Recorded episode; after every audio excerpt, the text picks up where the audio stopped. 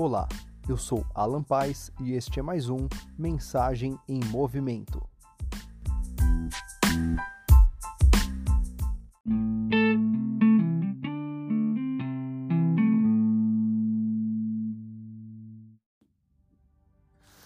Olá, tudo bem? Como é que você está? Como passou aí do último áudio para cá?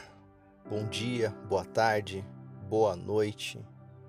Que esteja bem e que essa mensagem chegue em você em momento oportuno. Uma coisa que sempre reflito e faz muito sentido, é, é realmente muito poderoso, presta atenção nisso. A palavra de Deus nunca volta vazia. E é isso que eu peço agora, que esse áudio, que essa palavra liberada, que essa reflexão, que esse pensamento partido inclinado sobre as Escrituras, sobre o conhecimento, sobre aquilo que Deus fala com a gente através da palavra, que isso não volte vazio em momento algum. Independente de quantas vezes você escute, que você consiga refletir, consiga extrair, consiga compreender e avaliar melhor as Escrituras quando ouvi-la. Vamos pensar juntos aqui um pouquinho. Quantas vezes você já ouviu alguém dizer, principalmente alguém mais velho, seus avós, seus pais, dizendo que no tempo deles era assim, que hoje é assado, e, e falando muitas vezes que sobre diferenças, a gente vê muitas diferenças sobre o tempo. A tecnologia que dos últimos cinco anos cresceu numa velocidade absurda e muita coisa muda. Mas uma coisa eu vos garanto: haviam problemas graves há 50, 40, 100 anos, como existem problemas graves hoje.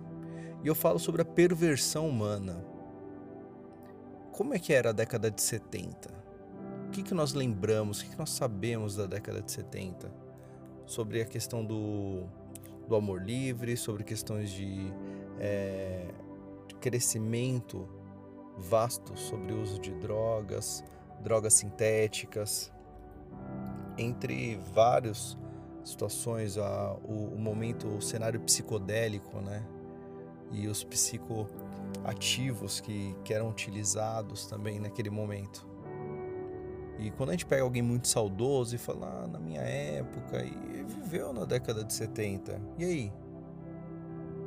Houveram guerras, guerras perversas, e não havia nada de perverso nessas guerras? Hoje, como é que está a perversidade humana?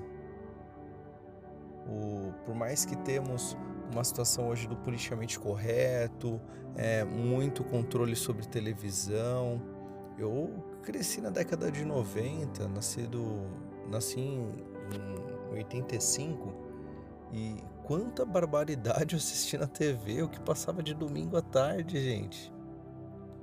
E hoje em dia já não vemos isso, mas é diferente, né?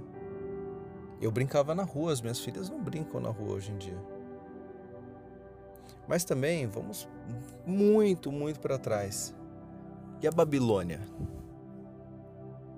Ah, Babilônia era terrível. Mas saibam que a Babilônia, ela não foi algo só que passou, ela sempre existiu.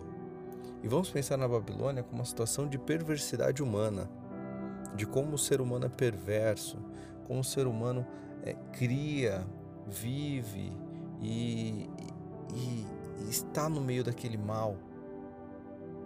Sabe, tudo aquilo que acontece, as pessoas vão, vão se contaminando, vão se unindo para o mal e, e fazendo uma, toda sorte de maldades umas com as outras.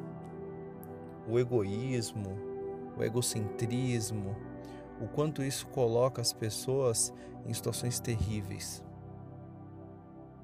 Então saiba que o que acontece hoje é diferente, mas não é pior do que aconteceu ontem. Não é pior do que aconteceu em Babel, mas é o que acontece.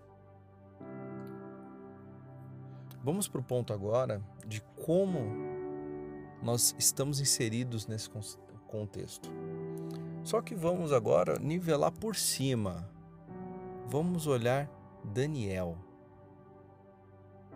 Cara, Daniel, ele estava em Babel, mas Babel não estava em Daniel. Ei, você consegue entender o que eu estou querendo dizer? Daniel foi relevante em Babel, porém Babel não era relevante para Daniel. Daniel era capaz de encher Babel com aquilo que ele acreditava, com que ele vivia, com tudo aquilo que estava florescendo em Daniel. E ele era relevante naquilo. Agora, Babel não era para Daniel.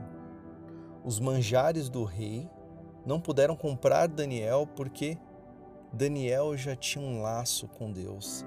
Daniel já, já havia sido. É, ele não era comprado pelo sangue de Jesus, aí um contexto bíblico, né? Velho Testamento, Novo Testamento. Ele veio antes de Jesus. Mas vamos trazer para nós: poxa, se eu já sou comprado pelo sangue de Jesus, por que, que eu vou me vender por um bel prazer, um prazer mundano? algo que vai realmente trazer malefícios para minha vida, para minha espiritualidade, para mim com Deus, para o meu relacionamento com Deus, não faz sentido. Não faz sentido. E mesmo assim, fazemos. Nós fazemos um milhão de coisas sem nenhum sentido, mas nós justificamos. A crise, o problema, as angústias, a fraqueza que temos. Agora vamos pensar se Jesus utilizasse como justificativa a cruz tudo que ele passou. Isso não foi justificativa para deixarmos de ser salvos, para deixar o plano de lado, para deixar o plano de Deus de lado. Mas não, Jesus foi até o fim. E por isso temos hoje escolhas ainda.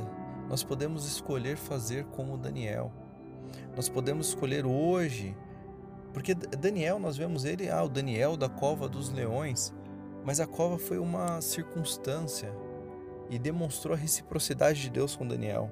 Porque quando Daniel estava na Babilônia, vamos pensar na Babilônia inteira como a cova dos leões, ele estava numa cova de leões, com um monte de situações, circunstâncias, pecado, é, inimizades, com blasfêmia, com afastamento de Deus, com quebra do relacionamento, do laço com Deus, mas Daniel não, não foi tragado por esses leões. Por isso, no momento físico, onde leões, é, animais selvagens ali, grandes felinos ali, é, não, não devoraram Daniel mesmo sendo feitos para aquilo, eles, eram tratados para isso. Eles eram tratados é, em umas circunstâncias para serem agressivos com o ser humano e provavelmente mal alimentados até períodos antes ali de, de, de todo esse, esse evento aí, que era para a hora de lançar alguém numa cova dos leões. Então vejam como isso é tremendo. E a gente vai se preocupando, pensando nas covas de leões que nós vamos entrar, e nós estamos nela já. Nós vivemos na Babel, na cova dos leões. Aqui, agora. Deus não escolheu Moisés porque Moisés tinha tremendas habilidades para falar. Alguns dizem que Moisés era até gago, Moisés tinha problemas para falar. Moisés não, não tinha facilidade com falar. No mínimo, ele era muito tímido e inapto com a palavra. Davi era baixinho, não foi nem pensado pelo próprio pai na hora que foi convocado a trazer os seus filhos para serem ungidos como rei, porque um de seus filhos seria rei. E, e vamos olhar aqui para a gente. Poxa, quantas pessoas desacreditam da gente, as crises, os problemas, e nós olhamos em meio à crise, usamos uma justificativa, nós nos consolamos com aquilo, ah, mas Deus está comigo e tudo posso naquele que me fortalece. Como? Não como palavra viva, como, como um dínamo para impulsionar, mas como consolo. Saiba que a palavra não é só consolo, mas ela é a verdade. E a verdade está para te libertar, para te colocar para frente, para você seguir. Não se corrompa na sua Babel. Siga em frente, olhando sempre para Cristo.